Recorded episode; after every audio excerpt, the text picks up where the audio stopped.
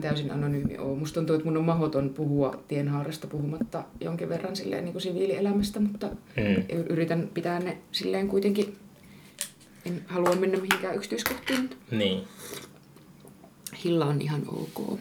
Mm. Mut. Mutta sulla on tota, Oulu-traumoja. No en tiedä traumoja, mutta se on just semmoinen nuoruuden paikka, missä on, niin, mistä on ovet paukkuen muuttanut 19-vuotiaana pois. Mm. Sehän ny- nykyisin tuntuu olevan ihan erilainen. Just tuossa muutama vuosi sitten, kun siellä käytiin, niin yksi toinen, toinen ihminen, joka on sieltä kotoisin, niin ihmeteltiin sitä, että miten siitä on tullut jotenkin niin valosa ja avoin ja eläväinen paikka, kun se tuntui silloin joskus 2000-luvun taitteessa tosi tunkkaselta ja pimeältä ja ahistavalta. Sitten mietittiin, että eh- ehkä, ehkä Oulu on muuttunut, mutta todennäköisesti myös katsojan silmä. Niin. Se oli just siihen aikaan 2000-luvun vaihteessa, niin siellä tuli käytöä itsellä paljon. Kun Okei. Mä kävin aina Kuusamosta. Se oli, Oulu edusti meille sellaista tota, nuoruuden suurta maailmaa. No niin, niin. Mutta niin. sitten se oli kyllä, siihen ahistui aika nopeasti ja sitten se just siellä siihen aikaan taisi vielä, tai haisiko se tehdas vielä silloin? Kyllä se varmasti haisi. Kun- no nykyään se ei enää haise, niin se on Okei. siivottu se ilma sieltä, niin se on ihan erilainen kaupunki. Että, No se on erilainen Oulu-elämys. Joo, se on kyllä niin kuin vahva aistimuisto jostain lapsuudesta. Kun pitää mennä välitunnille ulos ja jos siellä sattuu just olemaan silleen tuuli puhaltaa tehtaalta päin, niin se on sitten selluelämää se. ja sitten se juomavesikin maistui silleen tosi, tota, se oli, se oli tietysti semmoinen Oulu-maku, mä muistan. Sekin on niin kuin, totta kai mm. hävinnyt vuosien aikana, mutta teknologisen kehityksen myötä, mutta mä muistan ihan selkeästi sen, että kävi jossakin Tädillon, otettiin kraanavettä, niin siinä oli semmoinen, että tämä maistuu Oululle. Toi, toi on ehkä jäänyt hämärän peittoon silloin, kun siellä on itse asunut ja sitä on vetänyt päivittäin, mutta siis niin kuin, kyllä muistaa sen elämyksen, että, että kaikissa paikoissa on vähän erimakuinen vesi. Niin, se ilmeisesti itse asiassa pitää paikkansa niin kuin ylipäätään, että tota, mä, mulla tietenkin niin, uh, mun makuaisti ei ole niin tarkka, mutta kyllä monet ihmiset väittää, että juomavesi on aina erilaista. Tai Joo. makuista. Niin, niinpä, niinpä. Oi. Niin, nyt on tota, Tienhaara, onko se nyt EP, mikä on julkaistu? Tuliko se ollenkaan fyysisenä julkaisuna? Se ei valitettavasti tullut fyysisenä, se oli EP, joo. Joo. Eli siinä oli viisi biisiä, kun siinä oli? Siinä oli viisi Joo. biisiä ja mulla on, niin kuin, on valmiina äänitettynä ja miksattuna, öö, olisiko niitä kuusi enemmänkin, että mulla oli periaatteessa niin kuin pitkäsoiton verran, mutta se on ollut tapana, tapana vissiin luovalla, että uudelta artistilta julkaistaan ensin joku vähän niin kuin pienempi Niin Luova Recordsilla. Joo. Niin. niin päädyttiin sitten tämmöiseen, mikä oli niin kuin yhtenäinen kokonaisuus ja, ja tota, joo. Mitähän Se- toki, ihme jotakin markkinavoimien tutkimusta tai jotakin tuollaista. Mä en niinku tiedä.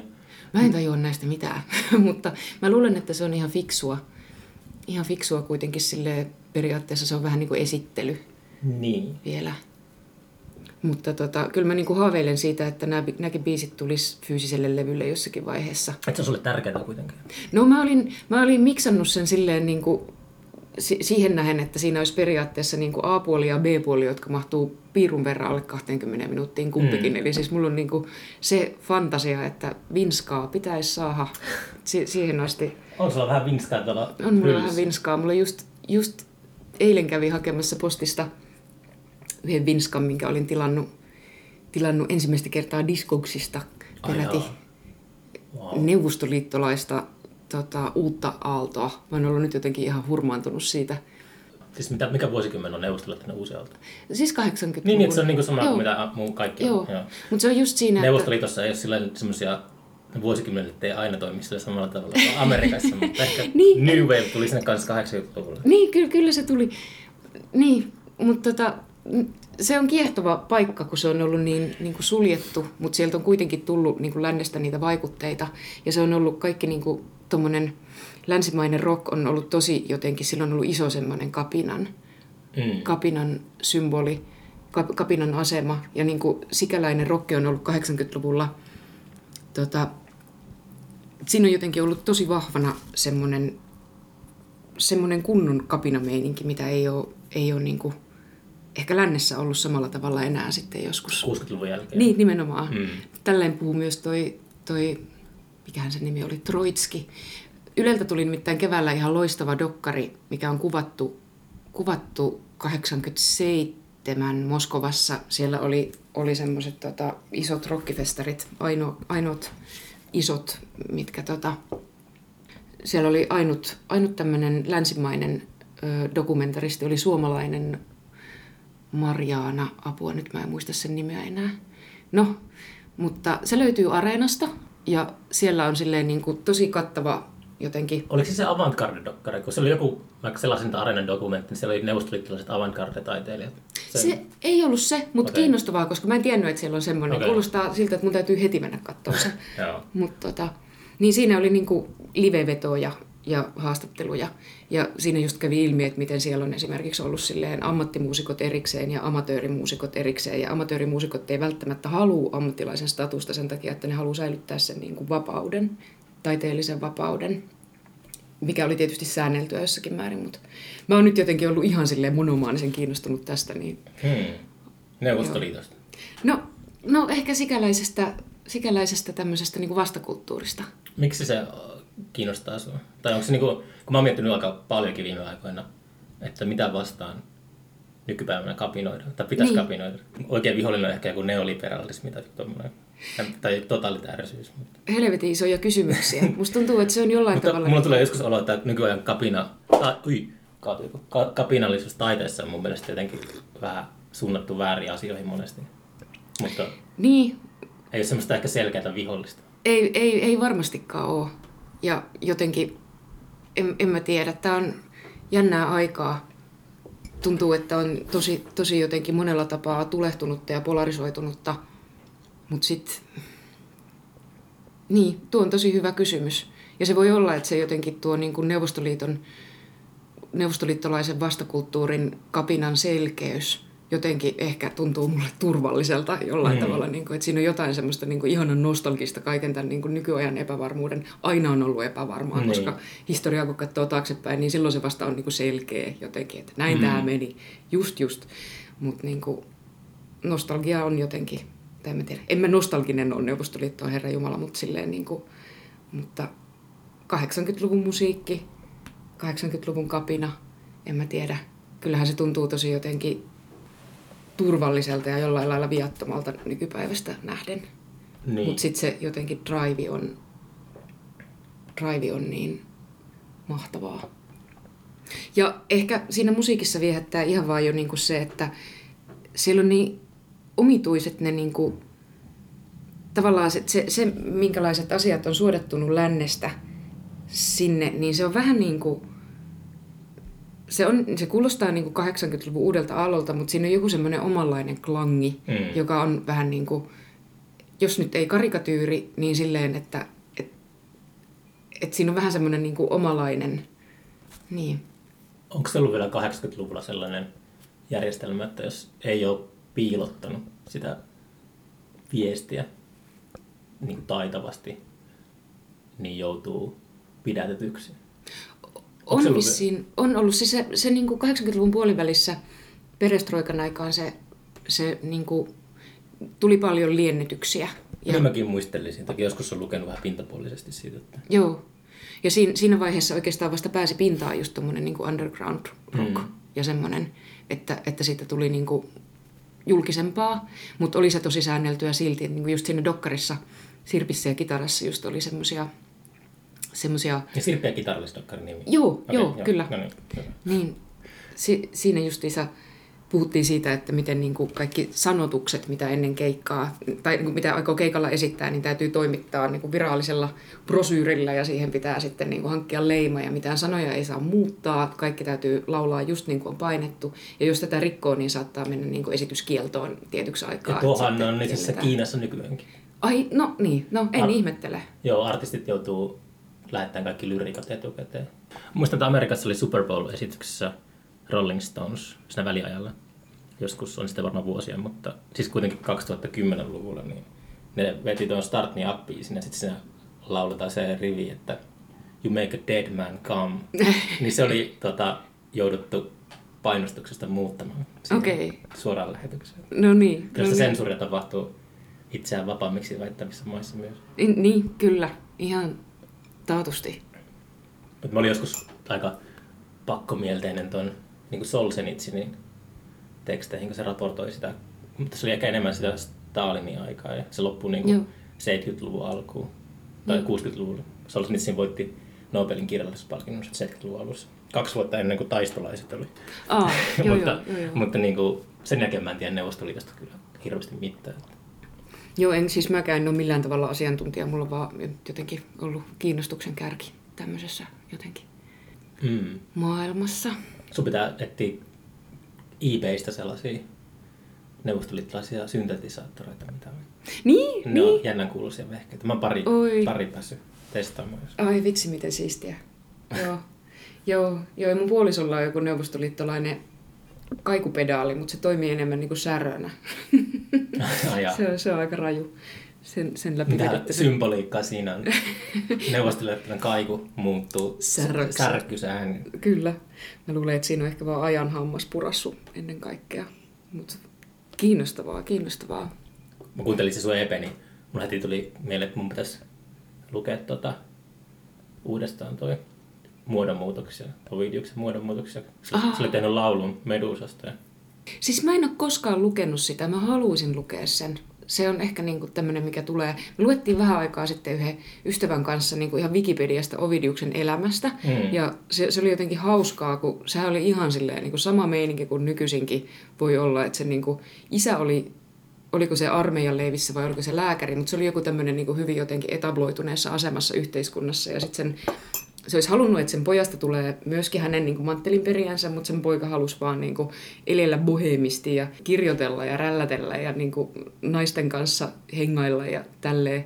Ja se jotenkin, si, siinä toistuu ihan se jotenkin semmoinen sama, sama niin kuin jotenkin tarina, mit, mitä on vuosisatojen varrella ollut silleen, että no, kuka sopeutuu mihinkin ja kuka haluaa elää millä tavalla ja jotenkin Mm. bohemi-elämää. Sitten se oli se biisi niin kuin Mataharista. Joo. Sitten mä aloin miettimään jotakin, olen aika pintapuolisesti tiedän Mataharin tarinan, mutta mu- muistan sen, kun se telotettiin ampumalla, niin se ei halunnut sitä sidettä silmien ympärille. Joo. Se ei mulle jotenkin mieleen sit. Ja sitten mä aloin miettiä sitä Medusaa. Medusalla oli se katse, joka muuttaa kiveksi. Kun aika kuluu tarpeeksi, niin Mataharista on tullut myös semmoinen ehkä mytologinen hahmo. Ihan supermytologinen. Siihen on vaikea edes suhtautua jotenkin semmoisena niin kuin, tiedätkö, ihmisenä, joka syö ja nukkuu niin kuin kaikki muutkin, kun se on niin semmoinen niin kuin tarujen jotenkin. Aika on kulunut tietenkin jo niin paljon, että, että se mitä niin kuin, Mutta se on kiinnostavaa, kun sille ajatellaan, mitä nykypäivänä on sellaisia, ketä on niinku semmoisia hahmoja. Vai onko enää sellaisia myyttisiä hahmoja, että 100 vuoden päästä, 150 vuoden päästä on sille mytologisoitu. että Internet on pienentänyt planeettaa niin paljon, jonka se sitten tuhonnut kaiken sellaisen jumaluuden. Niin, semmoistahan sitä on vähän niin kuin kuullut spekuloitavan. Mm. Mä en tiedä, musta tuntuu, että siinä on myös osittain ihan vaan se harha, että nykyaikana, tai niin kuin aina, joka hetken nykyhetkessä kaikki tuntuu niin arkipäiväiseltä ja jotenkin sillä tavalla niin kuin rönsyilevältä ja vivahteikkaalta, että ei voi tietää, mitkä asiat täältä nousee ja mitkä asiat täältä jää. Että ehkä sitten niin parinkymmenen vuoden päästä näyttää jo vähän selvemmältä. Mutta toi on oikeasti niin kuin ihan siis siinä on varmasti ihan vinha perä, että semmoisia esimerkiksi jotain niin kuin, en mä tiedä, su, jossain artisti tai vaan supertähtiä, niin kuin nyt tulee mieleen vaan jotain silleen, no, miksi mulle tulee vaan mieleen Michael Jackson, tai silleen, Mm. niin kuin, että 90-luvulla oli vielä tämmöisiä niin kuin super, Niin, Madonna jotain, tai- Madonna ja niin. Michael Jackson, jotain semmoisia niin kuin, täysin toisesta maailmasta olevia Ne supertähtiä. oli sellaisia universaalia niin kuin household Ah, niin, nimiä. Ja sit, mutta sitten kun ajattelee vaikka nykypäivänä jotain, mikä on joku Känyen West tai mm, niin, niin ei Känyen West ole loppujen lopuksi sellainen nimi, jonka, joka semmoisessa kollektiivisessa niin, tajunnassa. Ei, ei se niinku, sillä on semmoiset niinku kymmenet miljoonat, ehkä sadat miljoonat fanin, omat faninsa, mutta ei, se, ei se ole jotenkin silleen, tota, no ehkä nyt kun se haki, hakee presidenttiksi, niin ehkä nyt niinku, niinku omat vanhemmat tietää, kuka on Kanye West. Mutta, apua, niin. mutta se on niin. silleen, että ei ole, niinku Elvis on semmoinen, että mun isoäiti tietää, no mun isoäiti tietää niinku varmaan Michael Jacksonin. Joo. Elvis on niinku siitä jo niin kauan aikaa, että se oli jo Niin. nuorempi muutenkin. Mutta, Niin, niin, aivan. Mutta tuollainen niin kuin jumal, jumaluus on ehkä jossain määrin hävinnyt kyllä. Niin, kyllä mä luulen, kyllä mä luulen. Mutta ei se pelkästään huono asia ole, tai silleen, että, et, tai miksi se oiskaan.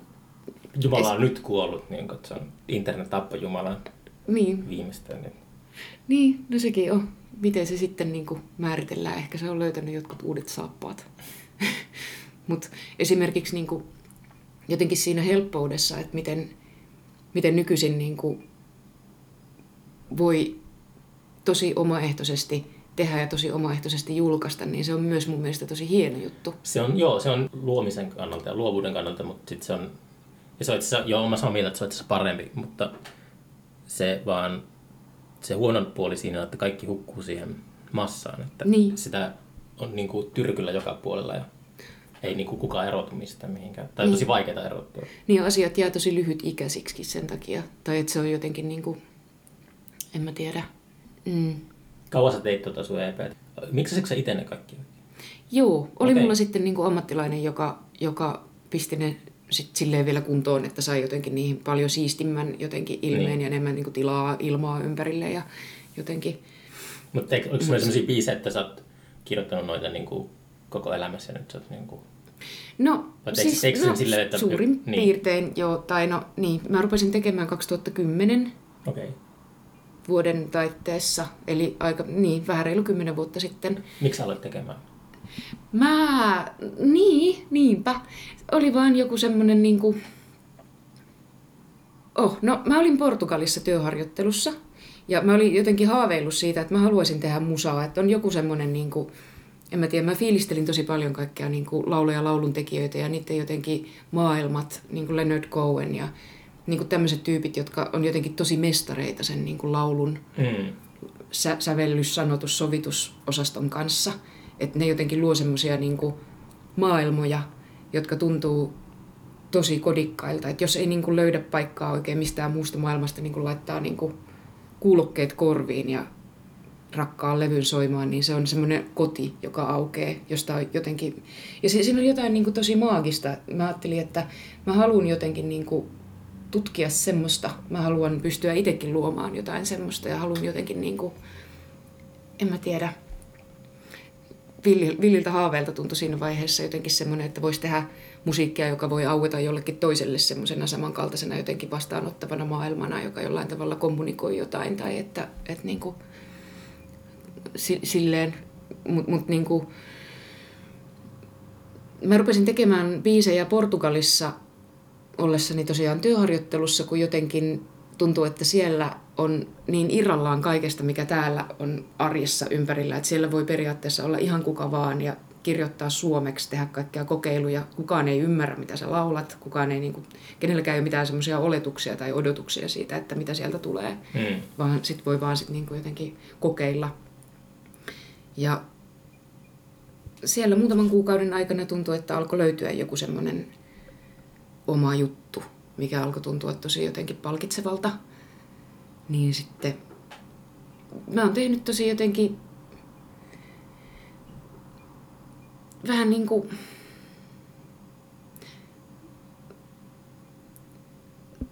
omiin tarpeisiin. Ikään kuin semmoisia biisejä, mitä mä itse haluaisin kuunnella. Hmm. Ja sen takia se on vienyt aikaa. Niin. En mä tiedä. Mutta siitä on tullut ehkä vähän semmoinen, niin että, että, että kun ne biisitkin, mitä tuolla EPllä on, on jo niin vanhoja, että, että tota, ei mulla ole enää mikään kiire minnekään. Mm. mulla on koko ajan niin kuin, hirveästi viehättää kaiken näköiset ajatukset ja olisi niin kuin, ideoita lähteä tekemään erilaisia juttuja. Ei siinä käynyt silleen, että kyllästyt niihin biiseihin, kun ne on niin vanhoja jo. Että, no on siinä kyllä kieltämättä vähän niinkin käynyt, se on, se on vähän valitettavaa. Se käy siis usein tota, bändeillä ja artisteilla, että jos kestää sen levyn julkaisun kanssa, niin on ehtinyt itse on niin kuin silleen, silloin kun pitäisi lähteä kiertämään kiertueelle sen levyn kanssa, niin on silleen niin kuin täysin kyllästynyt niin biiseihin. Niin. Se on käynyt tosi usein. Joo, kyllä mulla siis kieltämättä on, on semmoinen olo, Aina kun jos, jos niin kuin, en, harvemmin noita biisejä enää niin kuin itse soitan. Hmm. Onko se keikkailu? Onko se aikonut, onko semmoisia niin kuin haaveita, että lähtisit tuota, pitkille kiertueille?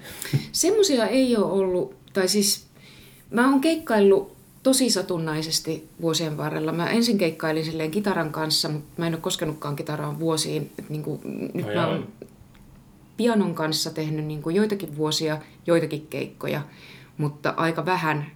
Sitten kun on, on alkanut löytyä toi jotenkin oma maailma, mihin liittyy paljon toi tietokone ja tommonen niin kuin kerroksellisuus, että Mm. mm. siellä on niin kuin 20 ihmistä laulamassa päällekkäin, 20 minua laulamassa päällekkäin, niin sitten on herännyt se, niin kuin, että aa, mitenhän mä tämän niin kuin toteuttaisin livenä. Että joko pitää tehdä täysin omanlaisensa livesovitukset, mikä on tietysti mahdollista, tai sitten keksiä jotain ihan muuta. Kuoron kanssa. No siis niin, se olisi oikeasti fantasia, vitsi se olisi siistiä. Mm. Joo. Äänitikö Joo. sä sen tota, ihan kotioloissa, vai oliko se oikeassa studiossa? Kotioloissa. Okei, okay. se kuulosti ihan kyllä silleen, että, tota, että piti kysyä tuo kysymys. Että, niin Hau. kuin, nyt silleen, että se kuulosti aika hyvin äänitelty. Ha- hauska kuulla. joo, joo, siis se on ihan semmoinen niin makkarissa. Mutta palatakseni just tähän, että nykyisin on mahdollista tehdä niin vähällä. Mm. Et Jos on hyvä mikki ja niin kuin, no, tietokone Niin. ja sähköpiano, niin niillä periaatteessa saa jo aika, aika niin kuin melkoista maisemaa aikaiseksi. Niin se vissiin on. Musta tullut sellainen, kun mä nyt kartoitan pitkästä aikaa arsenaaliin, niin mä kyttään tori.fiissä jotain semmosia 60-70-luvun vanhoja vintage Oo, tota, sähköpianoja ja urkuja. ja Oi vitsi. Sitten pitää käydä ympäri Suomea hakemassa niitä. kuulostaa aivan sikahyvältä. Mutta Joo. toi on just semmoinen, että koska oot oikeassa, että ei mun korvat varmaan riitä edes erottamaan sitä. Jos tehdään semmoinen sokkotesti, niin varmaan epäonnistuisi siinä, että valitaan se uusi soitin tai sitten se vanha soitin. Mutta ne on semmoisia ehkä henkimaailman juttuja. Niin ehkä vähän on, ja kyllä mä niinku hyvin pystyn ymmärtämään sen, että jotenkin haluaisin, että se soitin on jotenkin se niinku aito fyysinen kappale. Niin, jostain, kuin siinä vinyyli on- pitää olla. Niin, kyllä, joo joo. Ehkä se on jotain semmoista niinku puritaaniutta tai jotain, mutta mut, Mä voisin Tää- mennä niin pitkälle, että mä alkaisin tekemään podcasteja Kelanauhurilla, että mulla olisi semmoinen valtava... se kuulostaisi musta tosi hyvältä. Siinä olisi erilainen fiilis, ihan takuulla. Pitää ainakin joskus kokeilla sellaista. Joo, joo, joo. Tietenkin vaan hankala raahata mukana sellaista laitetta, mutta... Niin, niin. Mutta sillekin on varmaan ihan syynsä, että podcast on sen verran uusi laji just sen suhteen, että nauha ei ole ihan ilmasta. Niin sitten jos Mm. mm. niinku höpöttelee tunnin siihen, niin sitten sit saattaa tulla semmoinen olo, että jahas, no niin, tähänkö tämä nyt sitten. Niin. Että silloin kun, ja siis niin, sehän periaatteessa niin kuin munkin musiikin tekemisen on mahdollistanut, että tai no en, en mä tiedä, jos me elettäisiin nyt 30 vuotta takaperin tai 40 vuotta, niin kyllähän sitä varmaan niin kuin edelleen musiikkia tekisi, mutta vaan tosi eri tavalla. Mutta silleen, että, että kun on tietokone, kaikki menee digitaalisesti, niin se on ihan sairaan helppoa vaan niin kuin ottaa miljoona ottoa Mm. ja ottaa sieltä ne parhaat päältä. Niin, ja jotenkin, mikä myös sit niinku nostaa kynnystä just siihen live-esiintymiseen, kun tietää, miten paljon sitä niinku työtä on mennyt sinne. Vaikka live-esiintymiseen tietysti kuuluu niinku kaikki roso ja virheet ja ihan se semmoinen... Niinku... Kyllä ne voisi kuulua niinku vaikka podcasteihin tai levyillekin. Niin, niin voisikin. Ja ne on kuulunutkin Mm. ennen, tätä, ennen tätä aikaa. Onko sun levy niinku silleen, tai sun musiikki niinku silleen, tota, sä kuuntelet sitä tosi niinku neurottisesti, että kaikki niinku on, tota, kaikki on täysin, pitää olla vireessä ja On. okei. Okay. pedanttinen. Niin. Mä oon ihan äärimmäisen pedanttinen. Mutta sit on, kyllä, kyllä, siinä käy niinkin, että jos siellä on joku semmoinen niin virhe, niin sit siihen kiintyy. Sitten kun se Mm. siivoo sieltä, niin on silleen, että eihän Tästä tästä, tästä, biisistä tästä, puuttuu. nyt puuttuu Joo. jotain. Et siellä pitää olla just se niin kuin, jotenkin ärsyttävän kova ääninen hengitys jossain väärässä paikassa tai jotain semmoista. Mutta niin kuin, joo, se on kom si kom saa.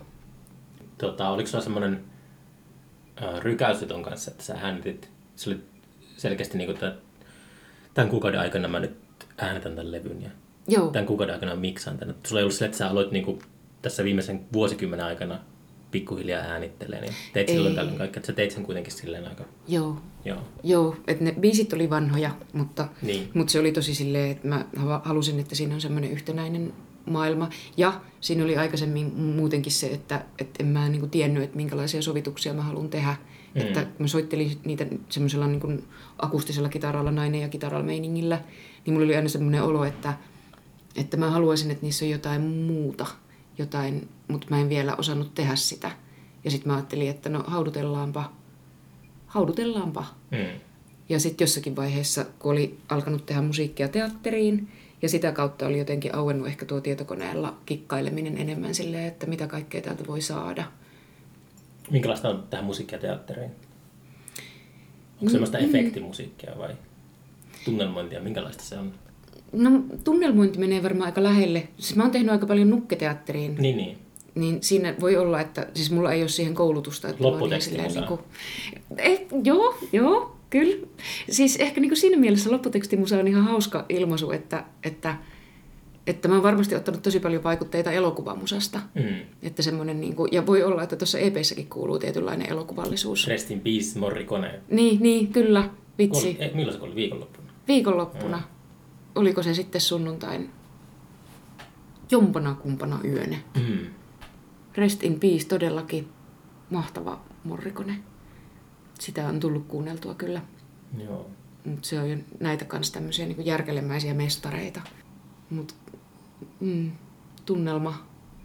Et en tiedä, varmaan, varmaan semmoiset tota, ammattimaiset äänisuunnittelijat suhtautuu eri tavalla jotenkin musiikin tekemiseen teatterissa tai silleen, että mua ei ole ei ole harmittanut semmoinen torttapo tortta meininki ollenkaan, ainakaan nukketeatterissa, koska siinä on ehkä, nukeilla on ehkä se, että, että kun ne on kuitenkin elottomia objekteja, niin niiden ilmaisukyky on sillä, sillä lailla vähän rajattomampi kuin, tai kuin rajallisempi kuin ihmisen, niin ne tarvii ihan kaiken tuen jotenkin ympärilleen. Mm. Että, että semmoinen niin kuin, ikään kuin alleviivaava, tunnelmallisesti alleviivaava musiikki ei nukki, nukkien kanssa häiritse samalla tavalla okay. kuin ehkä niin kuin ihmisen kanssa, hmm. niin sitten niin sit siitä on jotenkin... Mm. On varmasti jotain nukketeatteritaiteilijoita, joiden mielestä ne nuket on elossa. On, ja kyllähän ne niin kuin taitavissa käsissä onkin, mutta, mutta, tota, mutta se on kuitenkin aika teknistä saada ne elämään. Ja siihen liittyy myös se niin kuin niiden ympäröivä Mä tarkoitin sellaista niin kuin jut, sille kun on yksin kahdestaan sen nuken kanssa, jos ne juttelee siinä keskellä. Aa, niin, niin, Varmasti niin, on sellaisia. eiköhän, Pitää eiköhän... seuraa, seuraa toisilleen. Kyllä, kyllä voi olla. Onhan se vähän silleen skitsofreenista puuhaa. Hmm.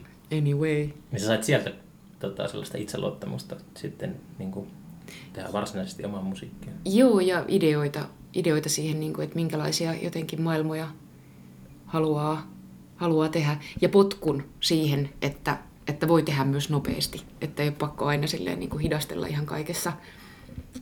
Tai, niin, tällaista deadline niin, stressiä tämmöistä. Siellä on ihan sikana deadline ja se perustuu nimenomaan siihen tosi paljon, että, että tosi nopealla tempolla tuosta vaan niin kuin prutkaset jotain, tuo kohtaus tarvii jotain, improppa siihen äkkiä jotakin ja pistä se illalla kuntoon. Hmm. Ja siinä se sitten olisi.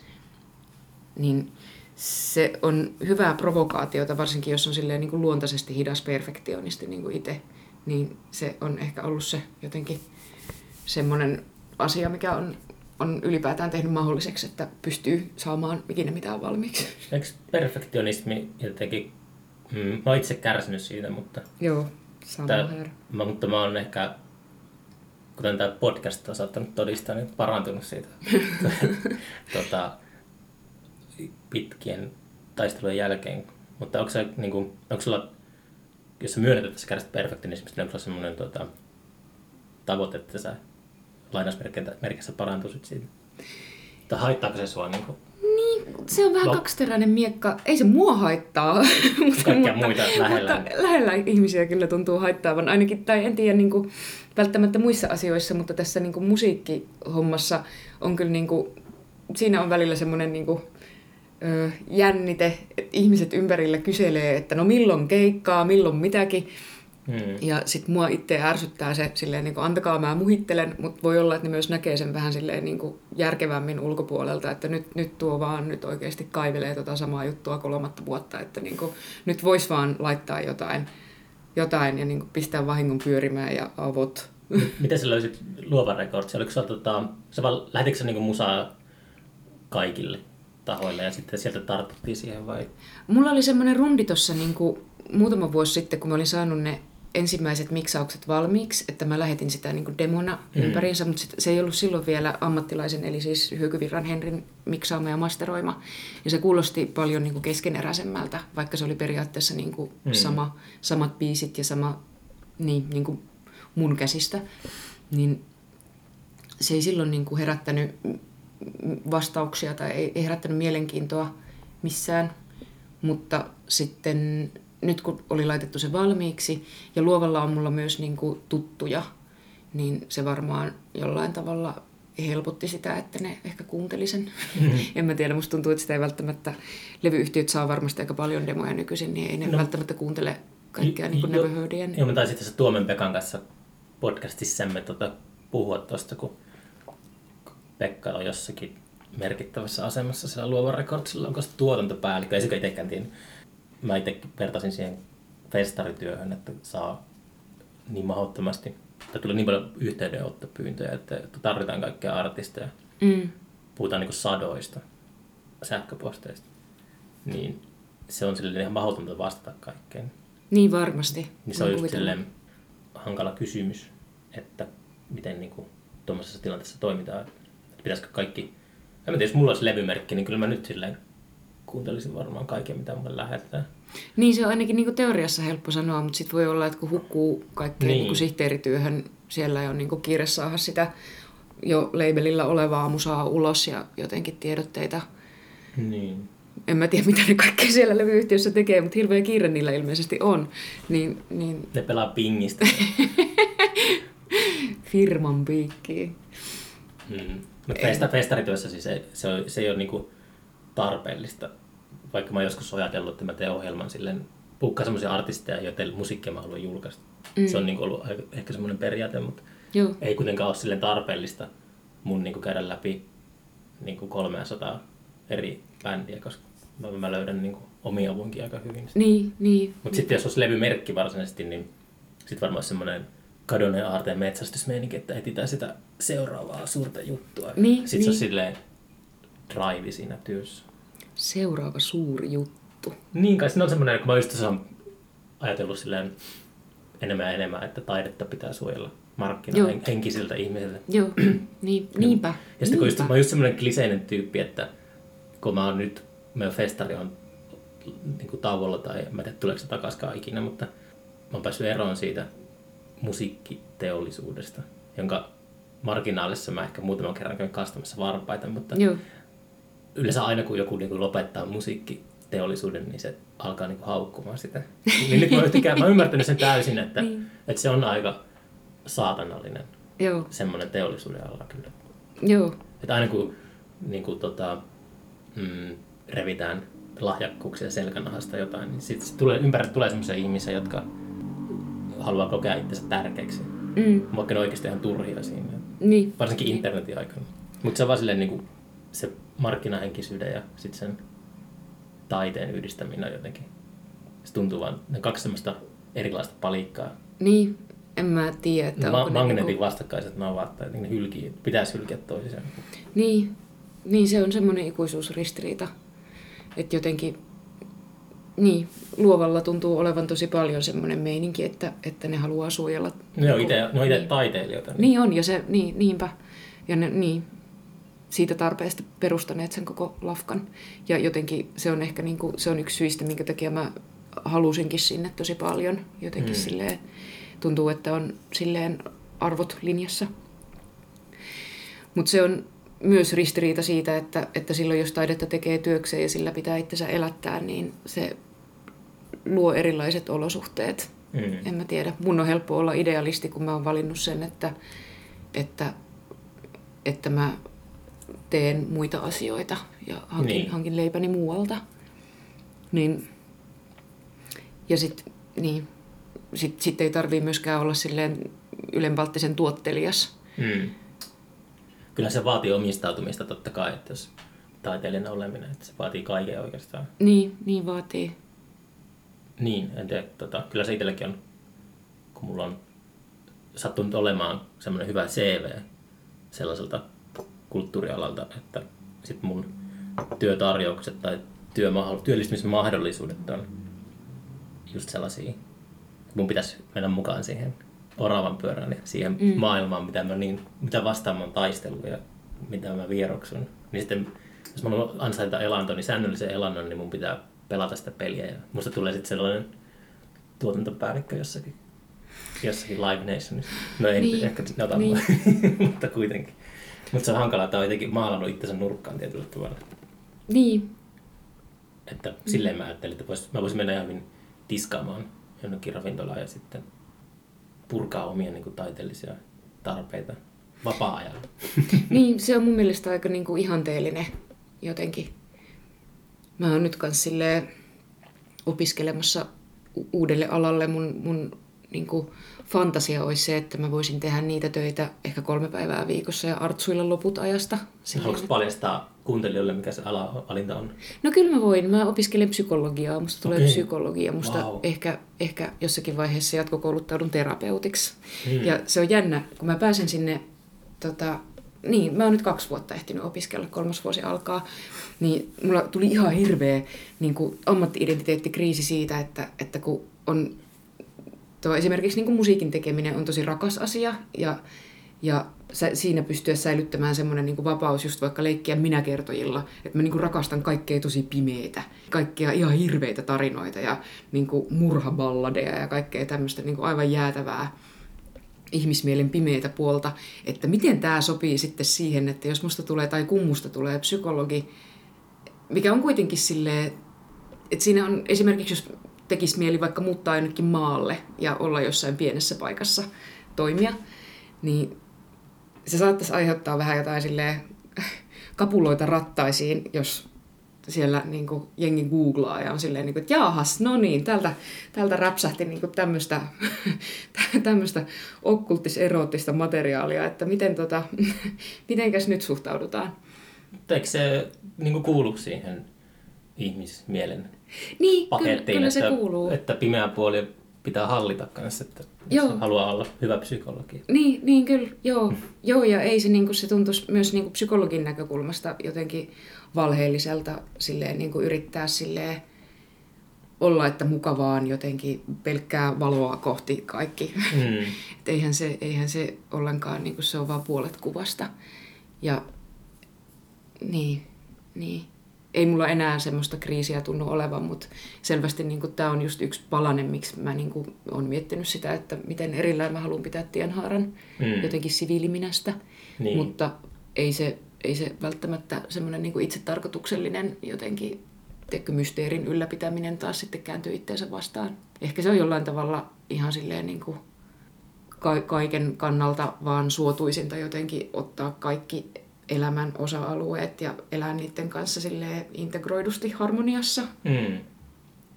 Ja niin, niin, joo. Tien haarahan aika, tota, mulla tulee siitä mieleen paholainen, tai kohtaaminen paholaisen kanssa. Niin, ketähän näitä kaikkia on? Siis Onko sä myynyt sielus tuota, keskiyöllä Mä en oo. risteyksessä? Mä en ole myynyt. Bob Dylanhan kuulemma on myynyt ja kukas tää oli tää tämmönen klassinen blues-artisti? Robert Johnson on varmaan se Just. kuuluisin. Just, häntä hain. Niin näitähän on ja Tienhaarassahan tämä kaikki jännä tapahtuu. Sehän on tosi semmoinen niin jotenkin arkkityyppinen, jotenkin ala, alamaailman, alisen ja jotenkin mm. tämän, tämän puoleisen risteys. Ja, Sanonta, että, että jokainen kohtaa buddhan kerran elämänsä aikana. Mm. Ja niin kuin suuri osa ei tunnista sitä buddhaa. Buddha on ottanut ihmisen hahmon, tai ehkä jonkun eläimenkin hahmon, mutta jokainen ihminen kohtaa sen kerran. Ja melkein 100 prosenttia niin ei tunnistu sitä. Niin sitten voisi ihan hyvin ulottaa tämän siihen, että jokainen kohtaa paholaisen kerran Niin. elämänsä aikana. Silloin, Joo. silloin on tar- niin kuin mahdollisuus myydä sielu, jos ymmärtää tarttua tilaisuuteen. niin, niin kyllä. Mä kyllä melkein lähtisin siitä, että jokainen kohtaa buddhan koko ajan kaikkialla, mutta se ei vaan niin kuin välttämättä taju sitä. Niin. Mutta ehkä jo, Tai sitten tajuaa. aina siinä se on, että Robert Johnson myrkytettiin ja Bob Dylan on kirottu kiertämään tien päälle koko elämässä. Niin, niin, niin just Bob Dylan on, onko se 80 minkä Hän ikäinen se on? 79 toukokuussa. Okei, joo. Se on, joo, olla Bob Dylan tässä maailmassa tehden yhä Bob Dylanin juttua kiertäen kiertueella hamaan kuolemattomuuteensa asti on, on tietynlainen, tietynlainen kirous. Ehkä mä myyn tämän podcastin Spotifylle ja sitten mä saan siitä rahaa ja, ja sitten se on se mun paholaisen. Paholaisen kaupat. Niin. Joo. Mä saan juustoa leivän päälle, mutta sitten mä en ole ikinä niin kuin onnellinen tehdessä. Niin. Ehkä siinä joku on semmoinen, tota, ei voi koskaan voittaa. Niin, niin, niinpä. Niinpä. Oliko sulla sen tienhaaran nimessä, niin oliko sulla oikeasti tällainen tausta? Siinä on itse asiassa semmoinen tausta, että se on mun mummon tyttönimi. Ai jaa, vau. Joo, okay. se, oli vaan, se oli vaan niin täydellinen. Siis itse asiassa Aino Venna keksi sen mulle. Me niin kuin tiedetään, tunnetaan tuolta vuosien takaa taideakatemian ajoilta. Joo, sama juttu. En ollut itse taideakatemiassa, pieni, pieni Turku. muistan, kun Aino asui Turussa. Joo, kyllä. Ja se oli joskus niin kuin 2010-2011 akselilla. Ainoalla oli just alkamassa keikka kohtapuoliin Kuka baarissa ja mä istahin sen kanssa sitä ennen ja juteltiin kaikesta. Mä olin aika vasta alkanut tehdä itse biisejä ja sillä oli lähtenyt ura käyntiin ja puhuttiin just tästä, että mä niin kuin kaipasin jotain tämmöistä ikään kuin niin, alter egoa tai pseudonyymiä, jonka takaa olisi vähän niin kuin, vähän jotenkin vapaampaa tehdä. Aino kyseli mun, mun ähm, äh, mummojen tyttönimiä, hmm. koska Vennahan on sen oman äitinsä tyttönimi. Joo. Niin se on silleen niin kuin hyvä paikka lähteä etsimään ja sitten käytiin näitä läpi ja tienhaara tuli kohdalle ja se oli silleen, että hei, että tuohan se on, että tuohan on ihan mahtavaa. Ja sitten mä olin silleen, että aa, joo, itse asiassa, kyllä, kyllä, tienhaara. Se on aika latautunut. Ja sitten on siinä se niin kuin ekstra mustan huumorin bonari, että, että että se on myös tämän Suomen, yhden Suomen kuuluisimmista rikollisista nimiä. Että välillä on semmoisia lööppejä, että Tienhaara, Raimo Tienhaara on taas karannut. Ai jaa, tämmöistä. Tiedäkään tämmöistä rikollista. Miksi? Mä, mulla on jotenkin aukkaa sivistyksessä näköjään. No se on ollut jossain 80-luvulla vissiin. En, en okay. tiedä mitä kaikkea ryöstelyä, varmaan jotain, jotain semmoista väkivalta meininkiäkin. Ja mm. ei, mä en itse asiassa tiedä, ei olla sukua, mutta se on vaan niin kuin ponnahtanut aina välillä silmiin, että jos niin kuin tulee niin kuin tienhaara on taas jossain. Onko tienhaara sama asia kuin risteys? Onko on. Tienhaara on niin kuin semmoinen risteys, missä sun täytyy valita. Siitä ei voi jatkaa suoraan niin, eteenpäin. Niin, okay. Se on jotenkin, se puhuttelee mua. Ja jotenkin noissa, monissa mun biiseissä tuntuu olevan semmoinen niin kuin, just jonkunnäköinen semmoinen niin kuin vähän niin kuin seisoisi jossain paikassa, jossa pitää tehdä joku valinta. Ja se niin kuin biisin tekijänä kiehtookin semmoinen niin kuin tietynlaisen jotenkin semmoisen konfliktitilanteen äärelle pysähtyminen. Ei kuitenkaan umpikuja. Ei umpikuja, ei ikinä umpikuja. Sieltäkin pääsee ehkä sitten lentoon. Tai pääsee takaisin niitä omia jalanjälkiä Niin, niin, maitojunalla, kyllä. Niinpä. Tai kaivautuu minne kaivautuu, mutta ei umpikujia. Niihin mä en oikein usko. Terveisiä Iida Umpikujalle. Aa! Mutta tota, uh, joo, sun pitäisi tehdä Iida Umpikujan kanssa yhteiskiertue. Tienhaara ja Tienhaara ja Umpikuja. Se olisi mahtavaa. Se olisi vitsi miten mahtavaa.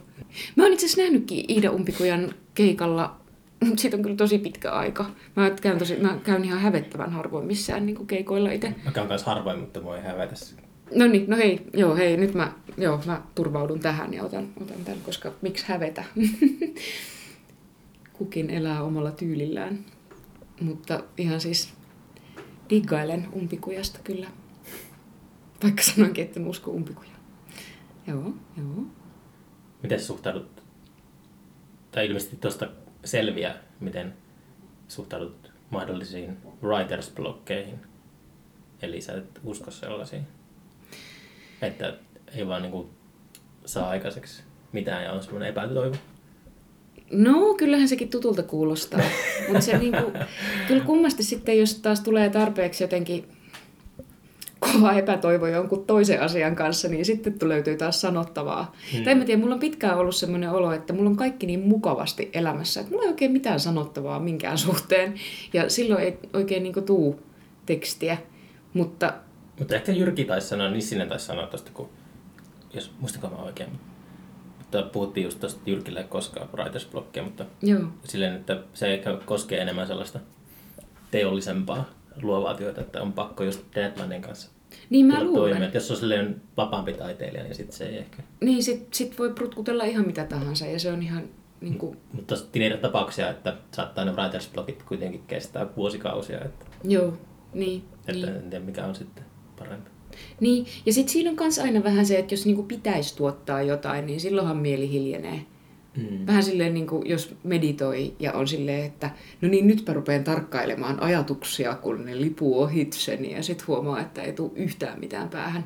Mm. Vaikka koko muun aikaa niin kuin hirveä tykitys päällä kaikenlaista asiaa. kuulostaa onnistuneelta meditoilta. Meditoiko se? Kyllä mä meditoin, joo. Se on, se on mulle iso juttu. Tai siis meditoin ainakin teoriassa, niin sit, siihenkin liittyy semmoinen aikaansaamisen vaikeus. Kyllä mä niin Onko sulla joku semmoinen suosikkitekniikka, mitä sä oot niinku... Uh, mä teen tota... Öö, no, mä ha- harjoitan semmoisessa Nichiren buddhalaisessa yhteisössä, jossa mantrataan, mutta sitten mä myöskin istun zaasenia, eli istun vaan. Mm. Istun vaan. Kuinka Ja- pitkä aika istut? No, tätä tälleen niin kuin päivittäisessä harjoituksessa puoli tuntia on semmoinen niin kuin basic-yksikkö, mutta mä oon käynyt välillä noilla tota, saasenkailla, jossa istutaan kuutisen tuntia. Okei. Okay. Mutta tota, pitemmillä retriiteillä mä en ole ollut. Se kyllä kiinnostaa, koska mikä sen siistimpää kuin seinän tuijottaminen. Hmm. Mulla oli vähän aikaa innostus mindfulnessin tuossa uh, ihan hiljattainkin. Mä oon vähän luopunut siitä, kun mä huomasin, että se on mulle jotenkin haitallista. Ai jaa, millä tavalla? Uh, jos mä nyt ihan oikein harjoitin sitä, mutta silleen siinä mennään vähän niin kuin itsensä ulkopuolelle ja just tutkiskellaan omia ajatuksia ja tunteita ulkopuolisesta perspektiivistä. Mm. Mä huomasin, että sitten mä ää, arkielämässä, jos tulee joku sellainen konflikti tai joku tämmöinen tilanne, niin se on semmoinen pakokapseli. Että mä menen niin. sormen napsauttamalla semmoiseen mindfulness-tilaan, ja sitten mä, tuut, mä oon vaan niinku semmoisena observoijana niinku siinä tilanteessa. Joo, mä en ole läsnä täysin. Niin, aivan, Niin joo. se jotenkin, niin kuin ehkä mä tein päin, päin helvettiä sen mindfulnessin, mutta niin mä, se, niitä, niin mä sitä harjoitin. Ja se oli, aluksi mä opin sen tosi nopeasti sen tekniikan ihan niin kuin tota, tyyli viikossa. Mm. Ja sitten mä tein sitä, mutta mä huomasin, että se jotenkin vuosi mun niin kuin arkielämää. Ja Mä, Niin. niin. aloin, mä aloin miettiä, että tämä ei ehkä ole hyvä juttu, jos mä sitten jotenkin pakenen sitä. Niin tuo on mielenkiintoista, koska niinku, kyllä mä tunnistan myös, tota, mä oon välillä ollut sen kanssa vastakkain, että, että tota, jossain tilanteissa, mä en usko, että se on sen niinku päätarkoitus, ei, ei varmasti Ei ole, ole. mutta et se, se on semmoinen helppo kompastuskivi, mihin on niinku helppo mennä, että ikään kuin, ikään kuin vähän niin kuin lipuu tilanteista pois silloin, kun pitäisi silloin, kun pitäisi jotenkin olla eri tavalla jotenkin läsnä ja responsiivisempia niin kuin tälleen. Ja silleen mä oon ehkä muutenkin ihmisenä semmoinen, että mä vietän tosi paljon aikaa mun pään sisällä. Joo, ja, sama. Ja sitten se mindfulness saattaa olla tarkoitettu enemmän sellaisille tyyli Wall Street-tyypeille. Jotka elää sellaista erilaista elämää. Mä muutenkin niin kuin, vellon paljon niin kuin, ajatusten kanssa ja sitten kun se on jotenkin ehkä ei vaan sovi niin kuin, yksi yhteen mun semmoisen aivobrändin kanssa. Aivobrändi, mahtava sana. Mut En, en tiedä, mä kyllä niinku itse ei varmaan ei varmaan mitenkään voi sanoa, että se sopii kaikille, mutta kyllä mä niinku ai kauhean. Nyt mulla tulee semmoinen olo, niinku, että tämä on semmoinen aihe, josta puhumalla mä ehkä niinku tälleen psykologi puhun itteni pussiin meiningillä, koska sitä ei voi suositella kaikille. Esimerkiksi mm. ihmisille, joilla on, tai ainakaan semmoista niinku hiljaista meditaatiota. Se ei välttämättä sovi esimerkiksi ihmisille, joilla on traumataustaa. Että ne saattaa niin kuin mennä, siitä, mennä siitä huonompaan jamaan. Tarviiko trauman, trauman niin selvittämiseen ulkopuolista apua? Uskotko siihen vai onko se niin kuin, miten vaikeaa on yksin päästä yli traumasta? Riippuu tietenkin traumasta, mutta Niin varmasti riippuu. Oh, musta tuntuu, että mä en ole kompetentti vastaamaan. no, mä sanoa jotakin ja sitten sä voit levittää valheellista tietoa. ei tää on niinku, ei tää on niinku, ei, ei tää mikään, että ihmiset ei kuuntele tätä podcastia, että ne saa jotakin tota, tieteellistä Niin, faktaa, Niin. dataa tulee. Mitä mieltä sä oot itse tosta? että voiko ihminen päästä yksin yli traumasta. Niin. Kyllä varmasti voi ajan kanssa, mutta ei kaikki. Tai silleen, että et kyllä se niinku, tavallaan mä uskon, että et yksin ihminen ei oikein niinku voi päästä yli mistään. Tai että me ollaan niinku joka tapauksessa, me ollaan tosi keskinäisriippuvaisia olentoja. Me mm. ollaan laumaeläimiä, semmoisiksi meidät on niin kuin, evoluution saatossa, tai semmoisiksi me ollaan tultu, siihen meidän jotenkin koko toiminta perustuu, tunteet, kaikki, niin kuin, kaikki mitä me tehdään on jollain tavalla sosiaalista. Niin mikä on jännä asia sanoa, kun itse on niin erakko taipuvainen mm. siihen, mutta kuitenkin niin kuin, ja se on asia, mikä just liittyy tuohon niin mindfulness-kysymykseen, että, että kun mäkin olen välillä ollut sen kanssa just vastakkain, että periaatteessa siis sehän on ihan mahtava voimavara, että, pitää, että voi esimerkiksi niin kuin rauhoittaa itsensä tilanteessa, jossa on niin kuin jostain syystä vaikea olla, iskee paniikki päälle tai jotain vastaavaa, niin se, että pystyy niin kuin huomaamaan, että okei, että ei, ei hätää ole tämän näköinen. Ja tässä nyt ollaan vaan ja tämä ollaan nyt läpi ja sitten kaikki muuttuu ja seuraava tilanne on toinen. Mutta, mutta se, että, että, että koska me ollaan sosiaalisia olentoja, meidän koko niin kuin, olemassaolo perustuu kanssakäymiseen, niin se, että, että myös niin kuin, että myös se on tosi olennaista, että välillä asiat tulee suodattamatta ulos. Tai mitenhän mä nyt jotenkin sanoisin sen, mutta niin kuin, että ehkä tämmöinen niin kuin, suomalainen kulttuuri tietenkin on ihan malliesimerkki semmoisesta jotenkin aika individuaalisesta kulttuur, individualistisesta kulttuurista, jossa, jossa tosi paljon jotenkin ihannoidaan semmoisesta, että yksin, yksin ihminen pärjää. Mm. Mä en oikein usko, että ihmistä on semmoiseen ikään kuin... Aina tuntuu typerältä sanoa, että tarkoitettu tai luotu, koska en mä usko, että ihmistä on mihinkään tarkoitettu tai luotu. Se on vaan niin kuin adaptoitunut semmoiseksi, mutta, mutta niin. Välillä olisi hyödyllisempää esimerkiksi antaa sen jonkun tunnereaktion tulla suoraan ulos silleen, että toinen ihminen voi nähdä, mistä on kyse ja se kykenee niin kuin vastaamaan siihen ja yhteis, yhdessä luodaan semmoinen niin kuin tilanne, joka voi olla molemmille myös semmoinen, joka niitä, myös niitä traumoja mahdollisesti hoitaa tai, Mm. Kun opiskellaan psykologiksi, niin opiskellaanko siellä koulussa evoluutiopsykologiaa? Joo, on joo, sitä, se, sitä joo, se, on tosi, tarjolla. Se on tosi kiinnostavaa, niin kuin, tai itse olen miettinyt, että pitäisi lukea sitä. Se on tosi mielenkiintoista, kyllä. Tai sitä tuntuu, että sitä puhutaan ihan vähän. Niin kuin, että...